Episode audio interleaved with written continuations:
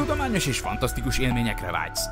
Akkor csatold az öveket és lépj be hozzánk a Parallaxisba. Üdvözlünk a Parallaxis univerzumban!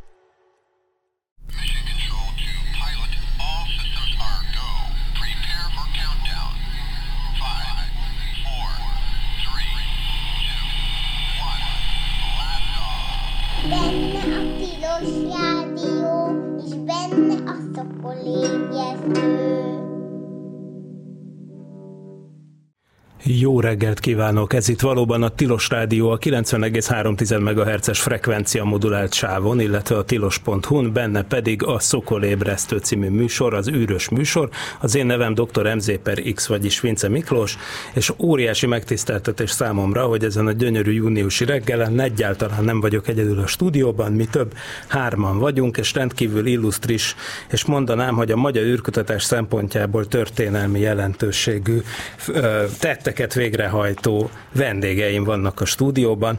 Itt köszönhetem Szalai Sándor, például professzor emeritus, emeritus kutatót, aki villamosmérnök és irányítás technikai szakmérnök, aki 1980 óta dolgozik a magyar űrkutatásban.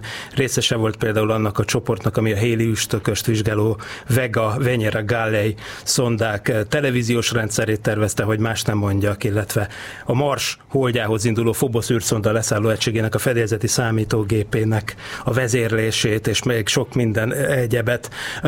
Szóval egészen fantasztikus, és nagyon régóta ért már, hogy, hogy, hogy egy ilyen téma is fölmerüljön, úgyhogy nagyon köszönöm, hogy elfogadta a meghívást, professzor úr. Jó reggelt kívánok! Jó reggelt kívánok minden hallgatónak!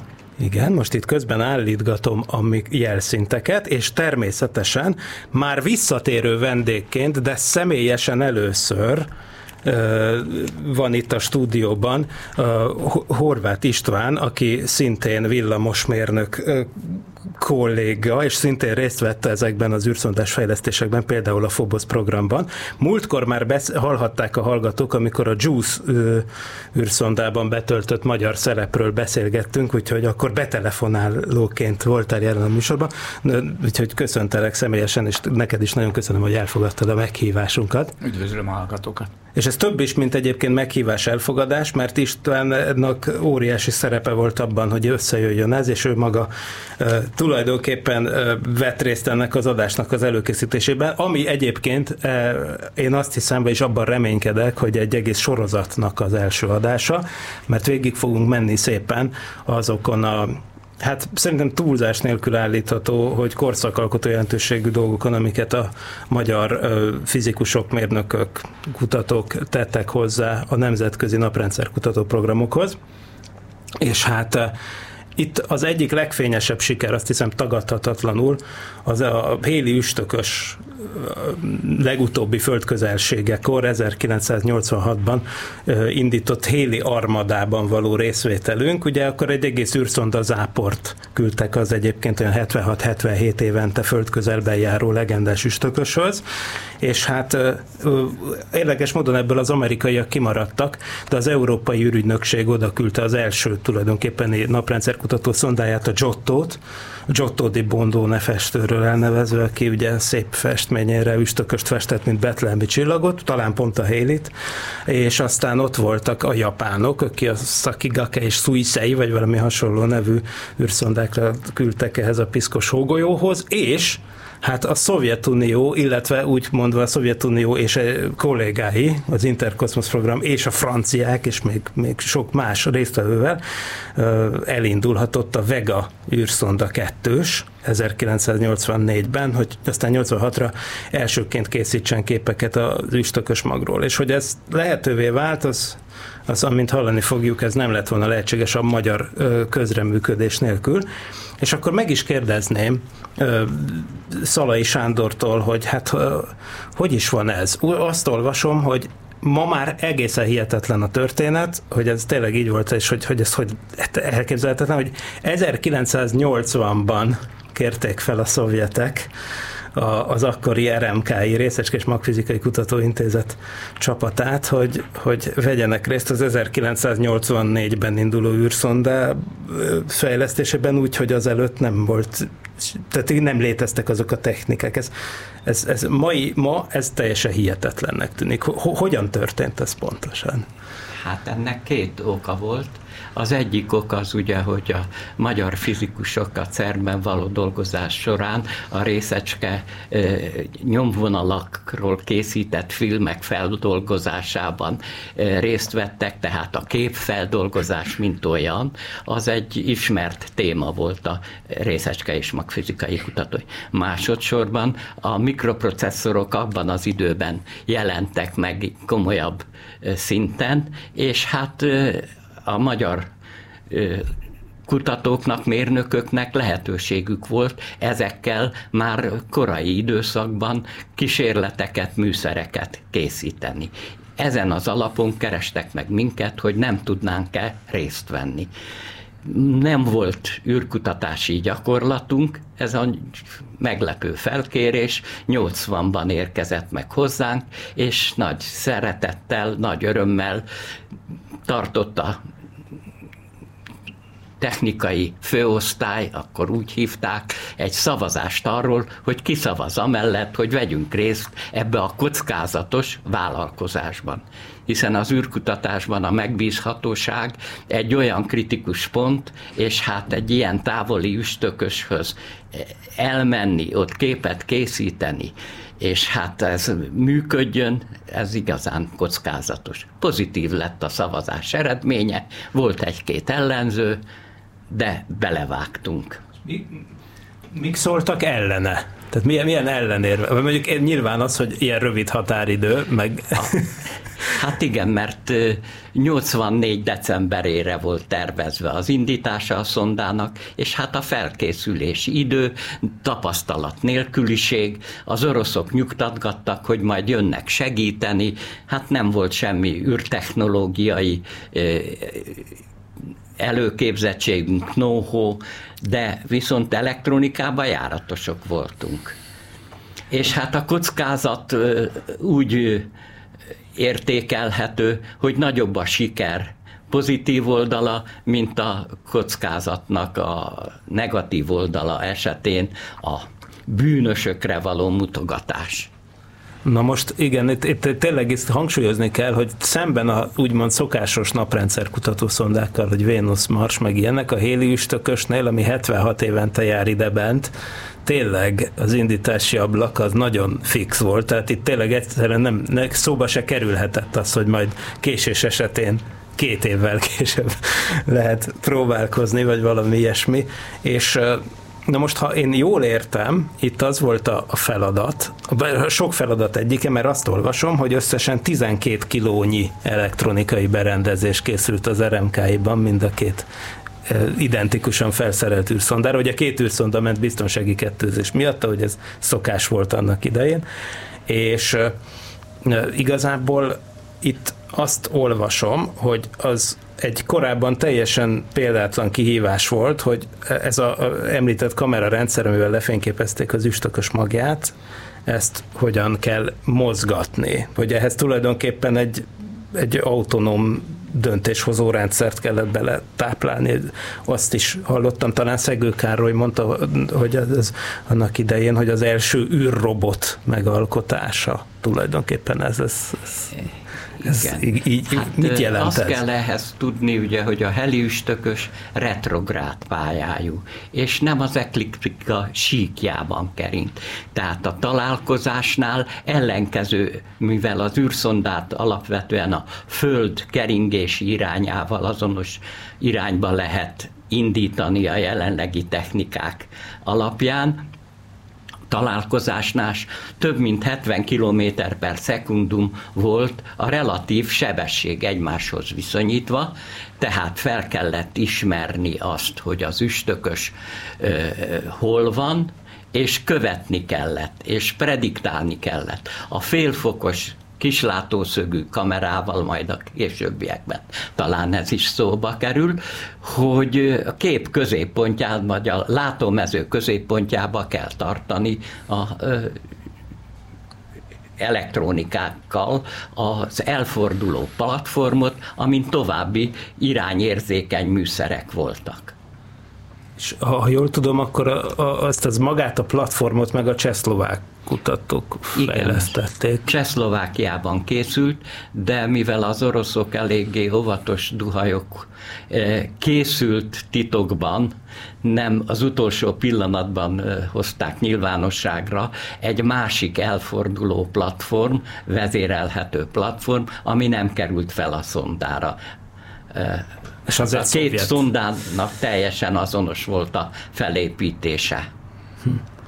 És, és egy dologgal kivéve, hogy az egyik, a tele, éppen a televíziós rendszernek az egyik, opti, egyik szondán lévő optikát a franciák készítették, a másik szondára került optikát a Szentpétervári, akkor még Leningrádnak nevezett városban lévő optikai kutatóintézet fejlesztette. És amúgy a, a, ugye már 1980-ban már túl vagyunk a Farkas Bertalan repülésen, amikor ez a felkérés jött.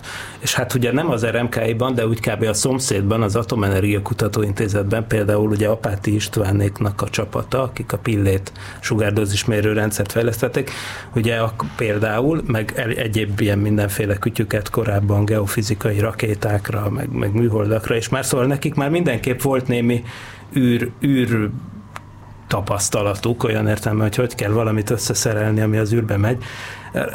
Rájuk lehetett itt bármiben hagyatkozni? Vagy, vagy az, tehát az intézetek között volt Magyarországon belül ilyen együttműködés? Ez hát ügyben? viszonylag laza együttműködés volt. Ők egy ilyen plazmafizikai detektort készítettek plazmag néven. Egy kicsit bedolgozott a Részecske és Magfizikai Kutatóintézet is földi ellenőrző berendezés kapcsán meg a tesztelésekbe. És István, te amikor a Vega program kezdődött, akkor már ott voltál? Nem, még nem voltam ott. Ugye 8, a, a végkifele 86-ban volt, előtte levő években teljesen más helyen voltam, és csak még mondjuk amatőr csillagász foglalkoztatott, hogy én nem sokára visszatér majd a elűs tökös, tehát bizonyos fokig figyelemmel kísértem, de nem volt olyan nagy híre a, a sajtóban a magyarországi készülődésnek, amennyire tudom. És ez gondolom összefügghet azzal, hogy, hogy bár azért bár azért 84 az már azért nem, nem annyira olyan, mint mondjuk a Brezsnyev korszaknak a közepe, de azért még messze vagyunk akkor még a, a, a glasnost-tól, meg a perestroika. Tehát igazából ez egy érdekes kérdés, hogy mennyire lehetett egyáltalán tudni a nyilvánosságban, hogy lesz egy szovjet űrszonda? Tehát egyáltalán ezt előre bejelentették, vagy, vagy hogy volt ez? Voltak, tudom, a szaklapok, ahol ezzel foglalkoztak, inkább úgy mondom, a közönséget ez nem nagyon érdekelte, viszont én van egy interpretációm erről a dologról. A, a szovjetek azért kezdtek nyitni ebbe az irányba, hogy hallottuk is, nem kis részben technológiákokból, ahogy Sándor mondta az előbb, és amikor ebbe belekerültem, akkor konkrétan láttam is, hogy szükségük van arra az injekcióra, arra a know-how-ra, amit a nyugati országok, és ide sorolom akár Magyarországot is, akik kicsit a vasfüggönynek igaz, hogy innenső oldalon álltunk, de azért kicsit már áthatolható volt, hiszen utazni lehetett, és a szakirodalom beáramlott, és úgy éreztem kis büszkeséggel, hogy a szovjetek tanulnak tőlünk. Persze soha nem ismerték be, de itták a, a közleményeinket, a műszaki leírásokat, és amiket meg mi láttunk az ő berendezéseikből, azokon érezhető volt a elmaradottság. Ettől függetlenül nagy teljesítményeket hajtottak végre, főleg a most a Vénusz kutatásra gondolok, azokat alig lehetett máig is túlhaladni, de hát látszott, hogy szükségük van egy ilyen injekcióra. Hát igen, és, és hát ezt aztán igen, csak meg is kapták olyannyira, hogy, hogy nagyon sok helyen azt olvasom, annak ellenére, hogy sok résztvevő van, beleértve az emlegetett csehszlovákokat is például, akik ezt a mozgatható platformot tervezték, de ha megnézem például azokat a fényképeket, amiket a Vega űrszonda készített a héliüstökös magjáról, akkor annak a jobb alsó sarkába azt a három ország nevet látom odaírva, hogy SSSR, Hungary, France. ebben a szöveg, ebben a sorrendben. Tehát valamiért itt, itt, itt olyan kiemelt, ki, maguk a szovjetek is olyan kiemelt uh, résztvevőnek tekintették Magyarországot, hogy, hogy, hogy konkrétan a, a CUB-ban, vagy az irányító központban kivetített képen ennek a háromnak, a, a, az, ennek a három résztvevő országnak a neve szerepelt. Ez, ez ki, kijelent, tehát kijelenthető, hogy akkor ez, ez nem túlzás a magyarokat így kvázi az egyik fővállalkozónak nevezni? Ez... Hát igen, egy kicsit két előre futva a, a Vega sikere alapján. Meghívtak a Phobos programba, akkor terveztek egy Marsra, később Holdra leszálló rovert, és abba is aktív és sok éves munkát fektettünk bele, annak ellenére, hogy részben lezárultak, sikeres küldés nélkül a rover projekt például, vagy a Phobos projekt, projekt sem lett olyan sikeres, mint ahogy gondoltuk volna, de ez alapozta meg, hogy az Európai űrügynökségbe is részt tudtunk venni különböző projektekbe, hogy a szovjetekkel eredményes munkát tudtunk végezni. Határidőre, időben elkészítettük a jó működő szerkezeteket.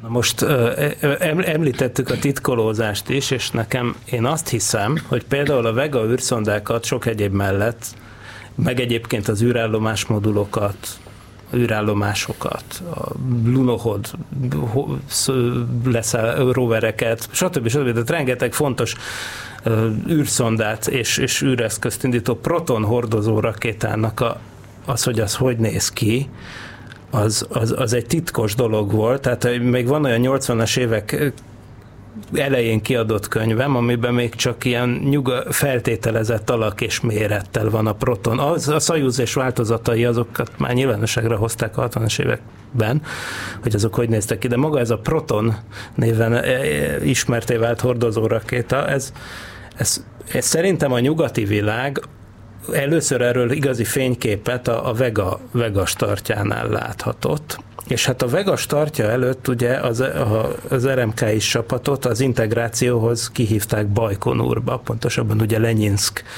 fedő nevű városba, és akkor ezek szerint a, a, egészen a startig ott, ott lehettek, vagy hogy volt? Két alkalommal voltunk kint Bajkonurban, az a név van elterjedve, nem a Leninsk, és hát két-két hetet a műszerek bemérésén, véglegesítésén, ellenőrzésén, indítás előtti tesztek. De az indításra magyar képviselőket kihívtak. Arról készült filmfelvételen a Horváth András például precízen kimérte, hogy milyen gyorsulással tud haladni a proton rakéta és, és tudja akkor, emelni. Akkor, akkor a, Hor, a Horváth András amúgy már ott volt a starton akkor? Azt hiszem nem volt. De Mars hanem 96-nál ott volt, azt tudom, igen, igen. Később. Hát, e, tehát akkor így, ilyen, tehát videókból kimérve lehetett megtudni Igen. a rakétának a jellemzőit. Gyorsulását.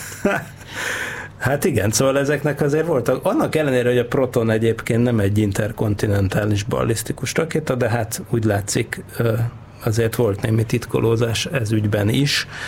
És hát persze az, hogy ennyire sikeres volt a Vega, az, az részint annak is betudható, hogy például ugye a kamera vezérlő mechanizmus az tulajdonképpen hár, háromféle különböző módon is működhetett, ami, ami talán jól is jött. Hogy is volt valami, valamit ködlik, hogy itt volt valami hát, kis probléma. Ezzel kapcsolatban az a lényeges szempont, hogy a megbízhatóság növelése érdekében nem csak alkatrész szinten, meg megbízható alkatrészek alkalmazásával, tehát nem csak alkatrész szinten volt tartalékolás, hanem logikai szinten, tehát funkció teljesítésre három megoldás készült a követésre. Mivel az erre az elforduló platformra két további műszer is került, amelyik irányérzékeny volt, ilyen plazma részecskék és spektrométerek akarták pontosan és vizsgálták az üstökös magját, tehát eltérő technológiával készült a három követőrendszer. Azért, hogy bármilyen szisztematikus tervezési hiba, vagy szisztematikus alkatrész hiba az egész missziót veszélyeztesse, eltérő alkatrészbázis, eltérő tervezők és eltérő optikák, eltérő kép érzékelők voltak alkalmazva, és kétféle vezérlési lehetősége volt az elforduló platformnak, digitálisan és analóg módon.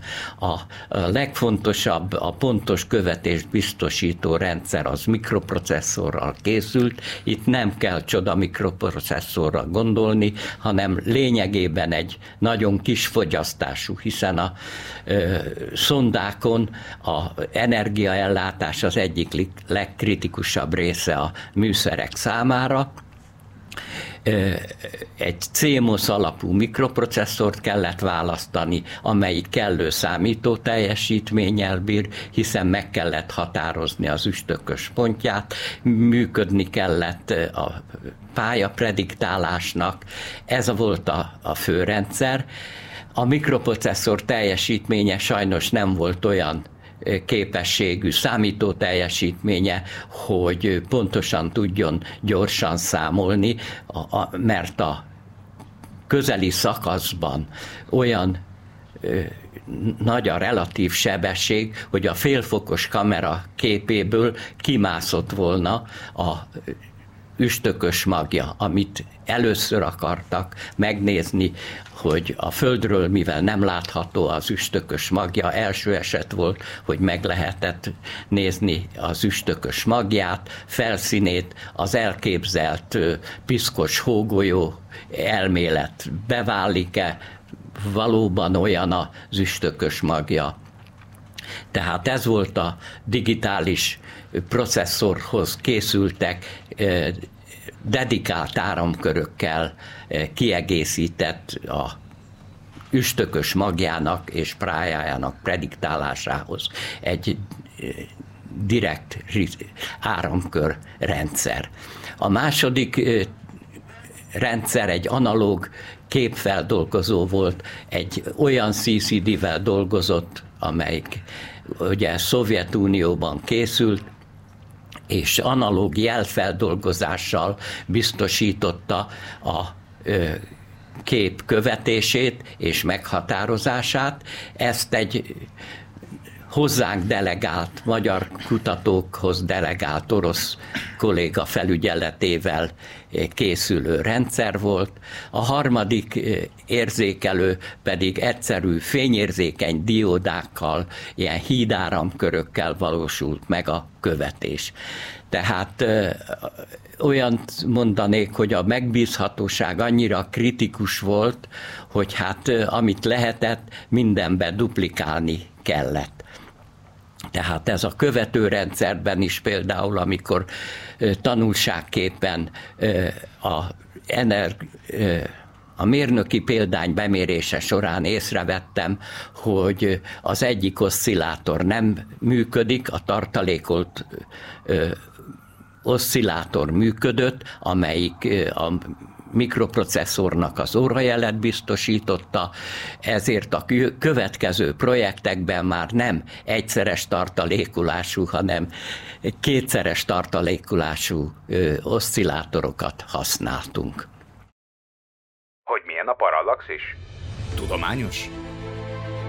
Fantasztikus? Vicces? Elgondolkodtató? Olyan tökéletes, hogy kép sem kell hozzá? Légy részes a tudományos és fantasztikus utazásainknak, lép be univerzumunk színes világába, és légy a támogatónk! A részleteket keresd a Parallaxis univerzumban.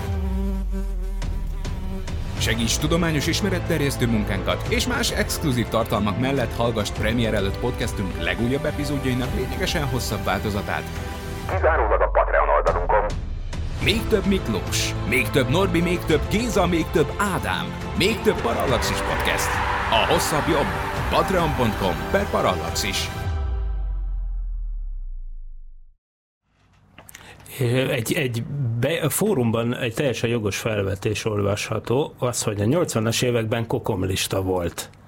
Na most ezekhez a processzorokhoz, ezek, ezek a, a, tulajdonképpen az Inteleknek ilyen, ilyen kelet-európai másolatai voltak, vagy, vagy, vagy, Nem, ezek, vagy hogy? elvileg voltak Szovjetunióban másolt vagy kopintott processzorok, de ez eredeti amerikai volt. Nem lehetett katonai példányhoz hozzájutni. Ez egy Z80-hoz hasonló ö, szoftverrel készült mikroprocesszort, viszont hardware külsőségek szempontjából az Intel 80, 85-össel volt kompatibilis, ez egy NSC 800-as típusú ki nagyon kis fogyasztású mikroprocesszor volt, és hát, mit mondjak, Bécsben voltak olyan külkereskedők, akik ilyeneket tudtak biztosítani számunkra. Őrület. Őrület. Na, hát fantasztikus, tehát az, hogy sikerült az üstökös magot lefényképezni, és kiderült amúgy, hogy, hogy ilyen magyaró alakú az üstökös mag, és azóta már láttunk egy csomó üstökös magot, meg mindenféle Kuiper objektumot is a távoli naprendszerbe, és rendre jönnek elő ezek a mogyoró alakú dolgok, akár, akár Kuiper objektumról, akár üstökös magról legyen szó, tehát hogy, hogy ez azért gondolom, amikor meglátták a, az önök irányító rendszer által létre, létrehozott kép, vagyis segítségével létrejött első képeket arról, hogy hogy néz ki egy üstökös mag, és, és tényleg ilyen, ilyen földi magyaró alakú volt. Hát azt hiszem, az egy kicsit azért meg, megdöbbentő volt. E, e, erre aztán lett valami modell, hogy, hogy amiből kijön, hogy ezek miért lesznek ilyen alakúak? Vagy... Hát nagy valószínűséggel két üstökös darab, vagy aszteroida darab összetalálkozása során alakulhat ki egy ilyen alak. Ezt a Rosetta, későbbi Rosetta Project megerősítette egyértelműen. Igen, igen, csak azt hinni az ember, hogy ez egy ilyen olyan alacsony valószínűségű esemény hogy, hogy hát igen. De hát ezek szerint nem is annyira, mert elég sok ilyen üstökös magot látunk. Na most a Vega sikere után azonban, ahogy hallhattuk is, meghívást kapott a, a, a csapat, az RMK is csapat, a, a Phobos programba is, ami hát egy igen-igen ambiciózus dolog volt, és akkor most István felé fordulok, mert hogy, ahogy, ahogy mondtad, akkor már tagja voltál a csapatnak, és hát itt ugye, ahogy a szonda neve is mutatja, a, itt az volt a feladat, többek közt, hogy Mars, egyrészt Mars körüli pályára állni, ugye a szovjeteknek az sem nagyon jött össze addig úgy, hogy működjön is a szonda. Talán a Mars 5 volt az egyetlen olyan, ami teljesen sikeresen tudott sokáig adatokat küldeni Mars körüli pályáról. Tehát egyrészt álljon Mars körüli pályára, és akkor viszont elképesztő manőverekbe kezdett illetve kezdett volna az űrszonda pár, többek között nem is egy, hanem több, és többféle leszálló egységet kell megrohamozni a Marsnak a nagyobb holdját, a Foboszt. Most ehhez ugye szintén a magyarok szolgáltattak ezt-azt, konkrétan a ti csoportotok.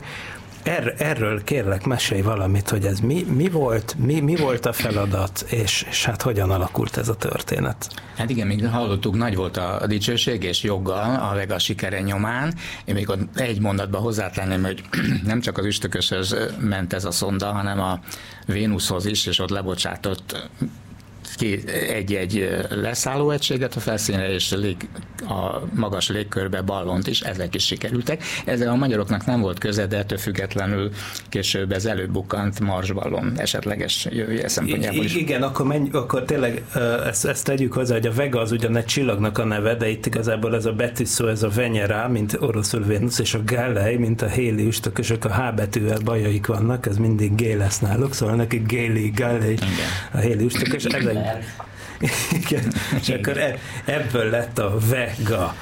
Igen. És itt egy még szélesebb együttműködést hoztak össze az oroszok, csak röviden elnéző valaki kihagyok, tehát megint voltak csehszlovákok, Bulgár, Bulgária, két Németország volt még, Franciaország, és úgy tudom, kis részben amerikai műszer is volt, nem kapott akkor a hangsúlyt.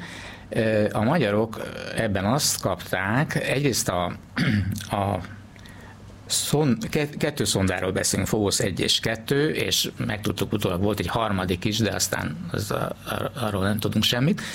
A Phobos 1-2 lényegben egyforma volt, kis kivétellel, hogy a kettesen volt egy bizonyos fajta leszállóegység, amit majd említünk, a, az egyesen pedig egy röntgenteleszkóp, ami a napot figyel. Tehát ez a kis különbség volt köztük, de lényegében a projekt nagyon hasonló volt. Mi én akkor kapcsolódtam bele, amikor egyszerűen állást kerestem, és felhívtam a KFK-it, és mondták, hogy nem, mint hogyha az űrkutatási osztály lenne hely. és akkor engem oda felvettek, és rögtön a mélyvízbe dobtak, mert éppen felpörgőbe volt ez a Phobos projekt, és kellett a, az olyan munkatárs, aki mikroprocesszorokban jártas, meg általában már tervezett ilyesmit, és a bemérésben, ezt se felejtsük el, és a szoftverhez is ért annyit, hogy tudja, hogy miért kell olyanra csinálni a, a hardvert, hogy a szoftver megfelelően fusson, erről majd beszélünk.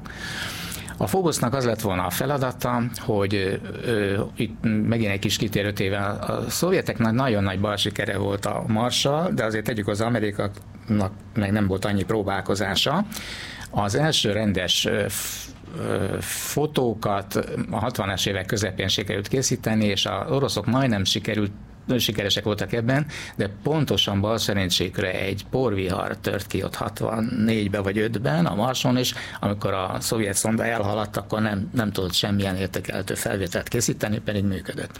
Viszont az ameriknak szerencséje volt, és pár hónappal később érkezett a Mariner 4, 65-ben, és viszont meglehetősen mai szemmel nézve nem voltak az olyan jó fotók, de abból sajnos kiderült, hogy szó sincs egy édenkertől, hanem kráterekkel borított sivatagról beszélünk. Ezután az érdeklődés egy kicsit alább hagyott, ugye 60-as évek után jöttek a nagy bolygószondák, és ezután térünk rá 80-as évek elejére, és ennek eredmény lett a FOBASZ terv, amikor lemondtak arról, hogy a felszíne leszálljanak, és nagyon helyesen szerintem azt döntötték, hogy a Mars körüli keringés kiegészítik egy sokkal reálisabb célkitűzéssel, a Phobos hold meglátogatásával, amiben az a poén, hogy nagyon kicsi a gravitáció, tehát nem kell leereszkedni rá, csak oda menni hozzá. Inkább az a feladat, hogy hogyan álljunk meg mellette. Ennek megfelelően a, a projekt úgy szólt, hogy szokásos hokma pályán elindulunk a Mars felé, ott pályára állunk, és úgy korrigálták a, a pályát, hogy a Phobos Hold Don kívüli körön kb. 350 kilométer rend tanyázzon a fogosszonda. Ennek megfelelően nem állandóan volt a látóterébe a hold, hanem olyan hat naponta egyszer közelről. Ennek is volt teleszkópja, és az volt a feladat, hogy először ki kinézzenek egy olyan helyet a leszálló egységnek, ami alkalmas, hiszen a Phobos hold is egy szabálytalan test, bár nem annyira, mint az üstökös, ilyen krumpi alakú. Szó, szó, szó szerint, ha egy krumpi képet látunk, akkor arra asszociálunk.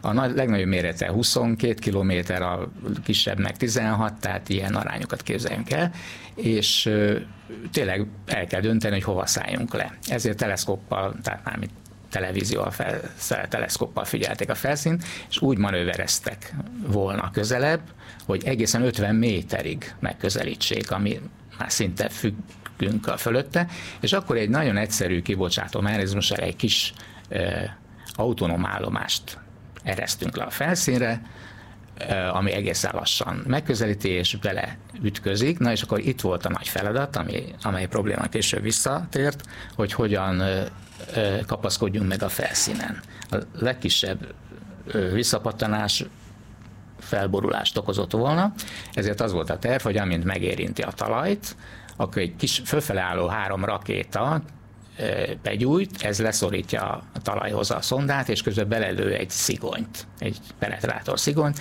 és így megkapaszkodik. Azért mondtam ezt részletesen, mert később a rozettánál és annak a leszálló egységén a filé szondánál ugyanez a módszer volt, és nem nagyon jól sikerült. Itt nem tudjuk, a Fobosznál sikerült volna, mert sajnos a Phobos 1 szonda mindjárt a félúton a Mars felé nem válaszolt a, a hívásra, és ez, ez történt 88. szeptember másodikán. Egyébként ott az, az, azt én úgy tudom, hogy ott egyszerűen az történt, hogy egy hibás utasítást igen, adtak igen. neki, és elfordították Elég hamar behatárolt egy technikus, vagy egy, egy szakember bevallotta, hogy ennek állítólag az a története, hogy ugye össze kell állítani egy stringet, egy, egy, be kell gépelni a komputerbe egy sorozatot, hogy ezeket és ezeket a utasításokat hajtsa végre.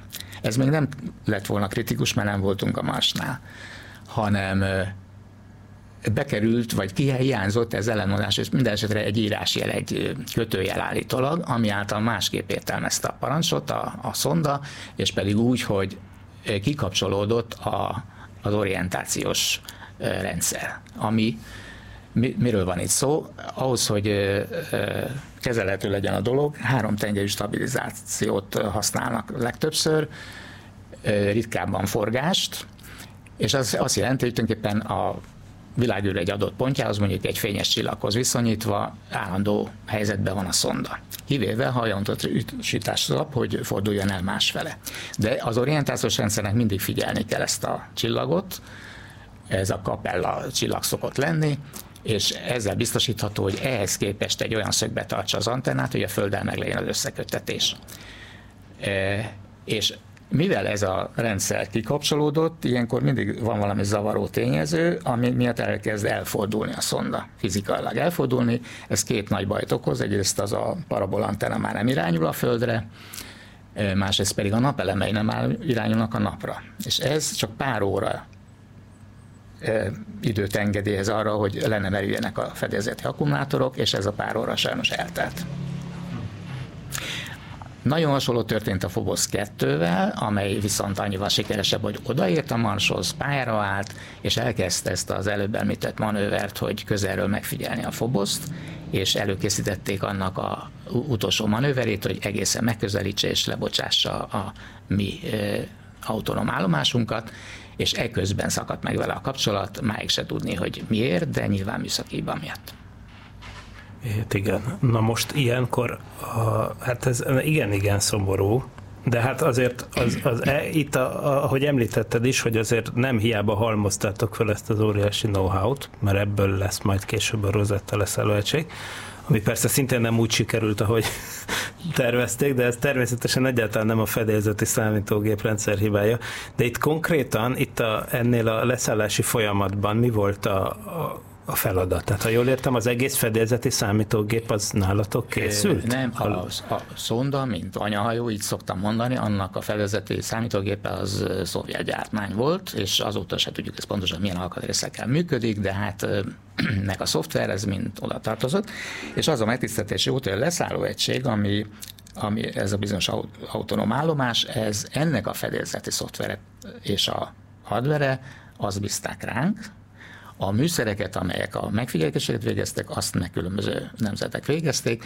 Úgy képzeljék az egészet egy ilyen embermagasságú szonda, vagy akkor sem nagyon egy talapzata van, egy emelvény van rajta, azon vannak a elektronikák, és egy olyan, mint egy esernyő kinyílik három irányba a napelemek, mert az első feladata a földet érés vagy a talajérés után az lett volna ennek a számítógépnek, hogy azonnal bekapcsolódni, és megkeresni a napot, hogy energia legyen. Tehát a napelem jó irányba álljon, ami akkori kalkuláció szerint a Földdel is megegyező irány volt, tehát az összekötetés is meg lett volna. Ebből következik, hogy nem a szonda tartotta volna a kapcsolatot, mint relőállomás, hanem közvetlen Föld felé sugárzott volna.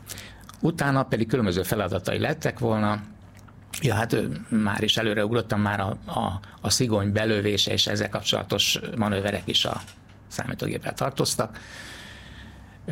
Azután lett volna a talajvizsgálattal kapcsolatos kísérletek, ez egy alfa és röntgen spektrométer, ami nagyon röviden csak annyi, hogy egy alfa sugárzó izotopot közel tartunk a közethez, és a, az alfa részecskékbe sugározzák azt a sokféle elemből álló anyagot, és a visszaverődés mértékéből és energiájából lehet következtetni az eleme összetételre. Ezt számtalan más esetben is használták, amerikai kös a Sojourner-nél, az összes más projektnél, úgyhogy ez, ez is egy nagyon érdekes dolog. Továbbá lett volna egy egy ilyen talajrezgés vizsgáló tektonikai modul, ami egyrészt minden bolygótestnél érdekel minket, hogy milyen mozgások vannak, másrészt pedig, a, hogyha ez a Phobos 1-nél működött volna, a Phobos 2 leszálló egységénél annak a leérkezésekor az általa kiváltott rezgéseket lehetett volna elemezni.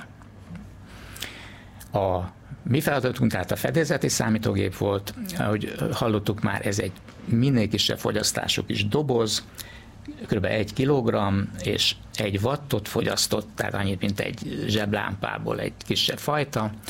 Az alakját nem tudom elmondani, mert nem egy egyszerű téglatest, hanem egy, egy sokszögű doboz, amit inkább nem is írok le. Ez, ez azért érdekes, mert a belehelyezett elektronikánál feladta a leckét, hogy ezt hogyan gyűrjük oda bele. A processzor ugyanaz volt, mint amit eh, Sándor mondott az előbb, az NSC 900-as. Nem sokan hallottak róla, de tényleg olyan a belső szerkezet, mint egy eh, Z80-nak, ezt sokan tudják a technikai emberek. A szoftvere is olyan, de bizonyos dolgokban többet tud, és nagyon-nagyon kicsi a fogyasztása. Itt még hozzátenem a Kokom ügyekhez, hogy a Kokom igazából a 16 bites és többi processzorra vonatkozott, a 8-asokra nem, Továbbá három szintje van a megbízhatóságnak, a katonai kivitel, az ipari kivitel és a egyéb és a katonait ugyan valóban nem lehetett megszerezni, eh, de az úgynevezett ipari kivitel is megfelel, ami arról szól elsősorban, hogy nagyobb a megbízhatósága, megvan tesztelve szemben a commerce dolgokkal, és a hőmérséklet állósága sokkal szélesebb, tehát mínusz sok foktól plusz sok fokig. Minden, Mindeközben a telefonvonalat a szokásainkhoz szíven bekapcsoltuk, mert az adásnak konvergálunk a vége felé sajnos elképesztő módon. Az adás telefonszámunk a szokott módon a budapesti előhívószám után a 215 37 73, tehát hogyha valakinek kérdése vagy megjegyzése van a témával kapcsolatban, akkor az ne habozzon telefonkagylót ragadni. Na de ez csak egy ilyen közbeszúrt megjegyzés, most azért folytassuk ezt a fobosz dolgot. Tehát ugye a foboszok sajnos így, így jártak, tehát nem növelték a szovjet uh, siker sikerek listáját a Mars térségében, de nem, nem adták föl azért a szovjet, illetve aztán később orosz kollégák, mert aztán sok halasztás után végül még egy majd nagyon hasonló platformra ráépített űrszondával próbálkoztak még 1996-ban. Szintén volt ott RMK-i részvétel, de sajnos az a föld körüli pályát se hagyta el, a szegény Mars 96 vagy Mars 8.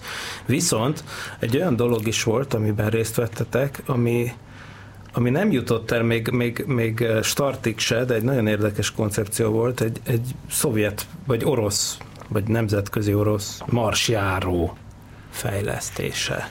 Itt, itt erről mit, mit kell és mit lehet tudni, illetve meddig jutott el ez a projekt. Videófelvételeket láttam, hogy a sivatagban tesztelik ezt az érdekes ilyen kúpos kerekekben kell mozgó, nagyon ígéretesnek tűnő koncepciót, de sajnos a Marson hasonlót se láttunk. Ezzel mi, mi, mi lett, mi történt itt?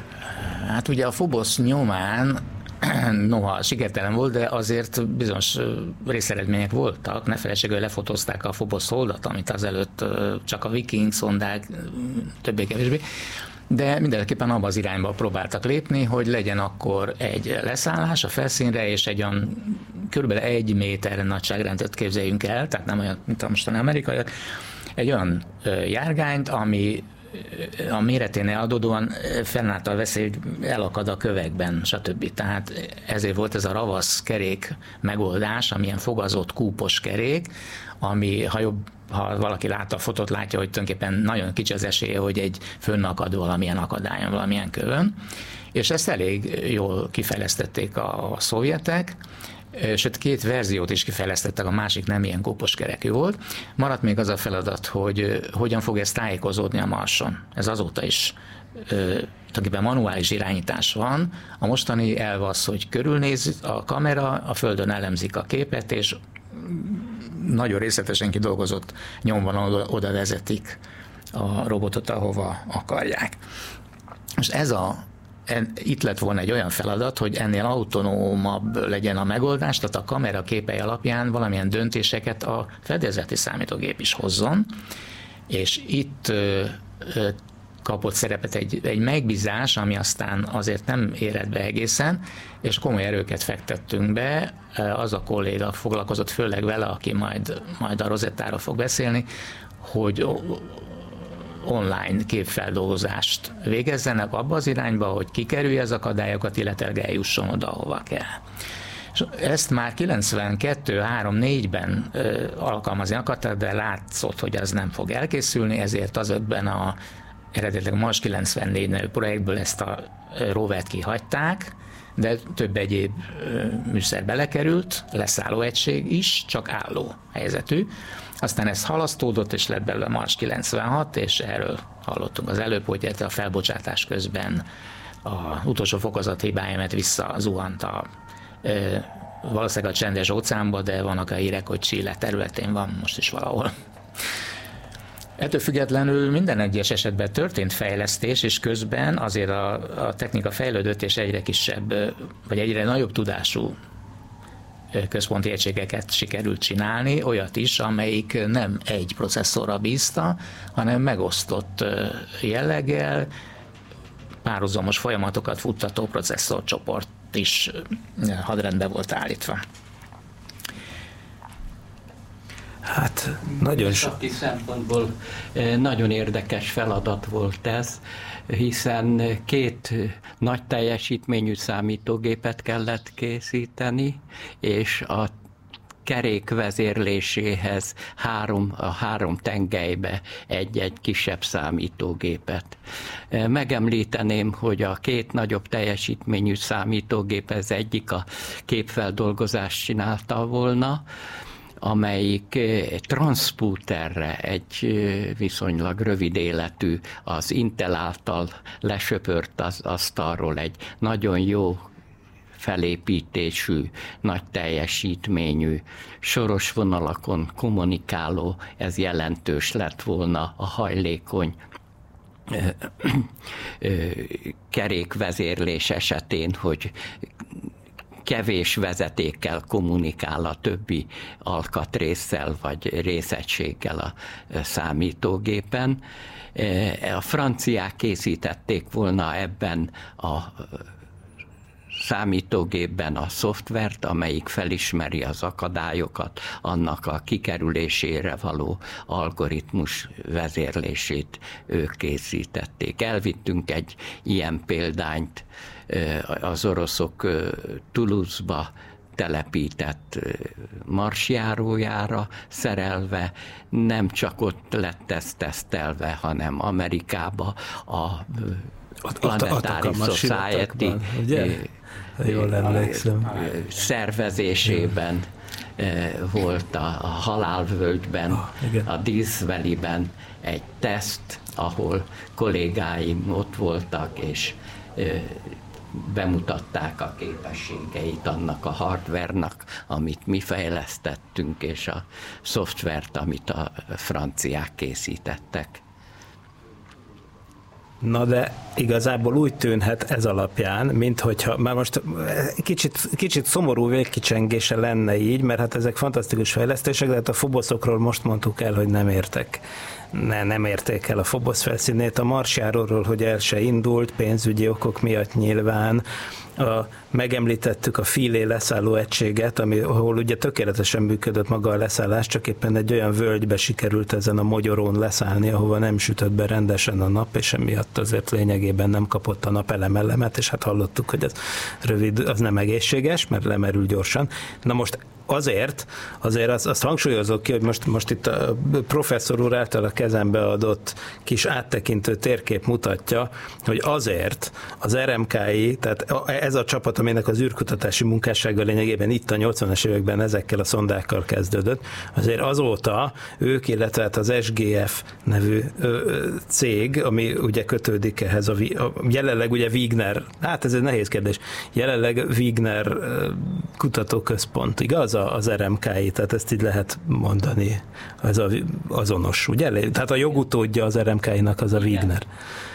Na szóval, hogy az általuk fejlesztett dolgok, csak hogy sorban nézzük a naprendszert. Hát, hogyha a napot vizsgáló szondákat nézzük, akkor ott találjuk a műszereiket, illetve hát a, bedol, a, a know-how-jukat, a, a SOHO vagy a Solar Orbiter szondákon, ha csak az ézásokat nézzük, ott a Merkur körül, ott a Bepi Kolombón, a Vénusz esetében a Vénusz Expressbe is bedolgoztak, a Föld mágneses uh, környezetét uh, a Cluster uh, szondák csoportja méri, szintén jelentős közreműködéssel, ott az ExoMars-nak a Mars körülkeringő egysége, illetve a Mars Express, ami most ünnepelte a 20 éves Mars körüli pályára állás évfordulóját, szintén jelentős közreműködéssel. A Jupiterhez elindult a múltkor emlegetett JUICE, of Gerasimenko üstökösről ugye már beszéltünk, a Rosetta és a Filé leszálló egységben való részvételt, és hát az amerikaiaknak az ikonikus Cassini űrszondája, ami a Saturnus körül keringett nagyon sokáig, nagyon sikeresen, ott is, ott találjuk a csapatnak a, a, egyrészt a műszereit, meg másrészt még, a, még a, ha jól, jól emlékszem, a fejlesztőknek az aláírásait is egy, egy CD-n, ami hát azóta már belepottyant a Saturnus légkörébe, de hát igen, ezt sem mindenki mondhatja el magáról, szóval azért igen, igen csak, igen csak tele, te, tele van szórva a naprendszer tulajdonképpen a, az RMK-nak a szellemi termékeivel, úgyhogy hát ez egészen fantasztikus, szóval ezért lesz itt még beszélni a, a további adásokban is miről, de hát sajnos a mai adásidőnknek a végére értünk, és még ráadásul adós vagyok némi szolgálati közleményen is, mert hát senki ne feledje el, vagy hát aki nem tudott volna róla, az most tudja meg, nagyon sokszorosan aláhúzva, hogy tilos maraton van ezen a héten. Hát mi az a tilos maraton? Hát többek között azt jelenti, hogy egészen fantasztikus programok sokasága van egyrészt a Dürerkertben.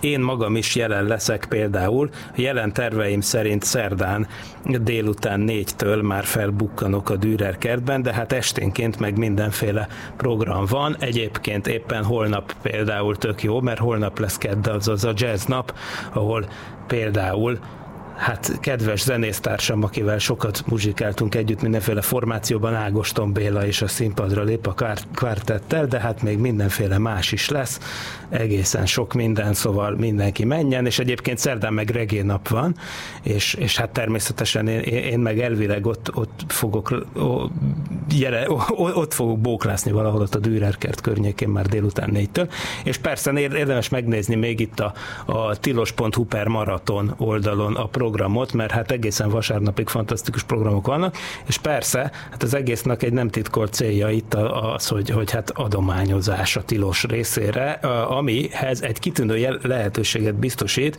A tilos adomány plázában adományért cserébe megkapható antológia, vagyis a tilos olvasókönyv, aminek az a címe, hogy Tintában mártott mikrofon, ez 400 számozott példányban készült el. Óriási megtiszteltetés, hogy, megtiszteltetés, hogy többek között az én science fiction novellám is benne van, de hát itt aztán mindenki van, tehát, tehát hú, tehát nagyon illusztris a lista, Barangótól kezdve Cserna Szabó Andráson át, Dr. Máriás, de minden, szóval jó, szóval hát mindenképpen egy, egy kitűnő, kitűnő anyag, mindenképpen, és hát nemes a cél is, szóval ezt is csak ajánlani tudom, tehát tilos maraton, és mindenki hát buzdítok az ebben ilyen vagy olyan módon való részvételre. Aztán még azt kell, hogy elmondjam, hogy hát két hét múlva fogunk újra találkozni, azt még egyelőre nem árulom el, hogy mivel, de az biztos, hogy nagyon érdekes lesz a téma, és még egyszer nagyon köszönöm a részvételt. Most akkor fordítva mondom, mint az elején, tehát egyrészt Hor- Hor- Horváth Istvánnak, és másrészt pedig uh, Szalai Sándor professzor úrnak, az MTA doktorának is, hogy jelenlétével emelték a reggelnek a szellemi színvonalát, illetve a fantasztikus történetekért és információkért. Nagyon köszönöm még egyszer, és a hallgatóknak is köszönöm a figyelmet. Jó napot és jó hetet kívánok mindenkinek. Sziasztok! Nem volt elég a tudományból és a fantasztikumból? Olvasd a parallaxis.emtv.hu, lájkold a Facebook oldalunkat, nézd a YouTube csatornánkat, és hallgassd a Szokolébresztőt a Tilos Rádióban. Hamarosan jön a következő rész.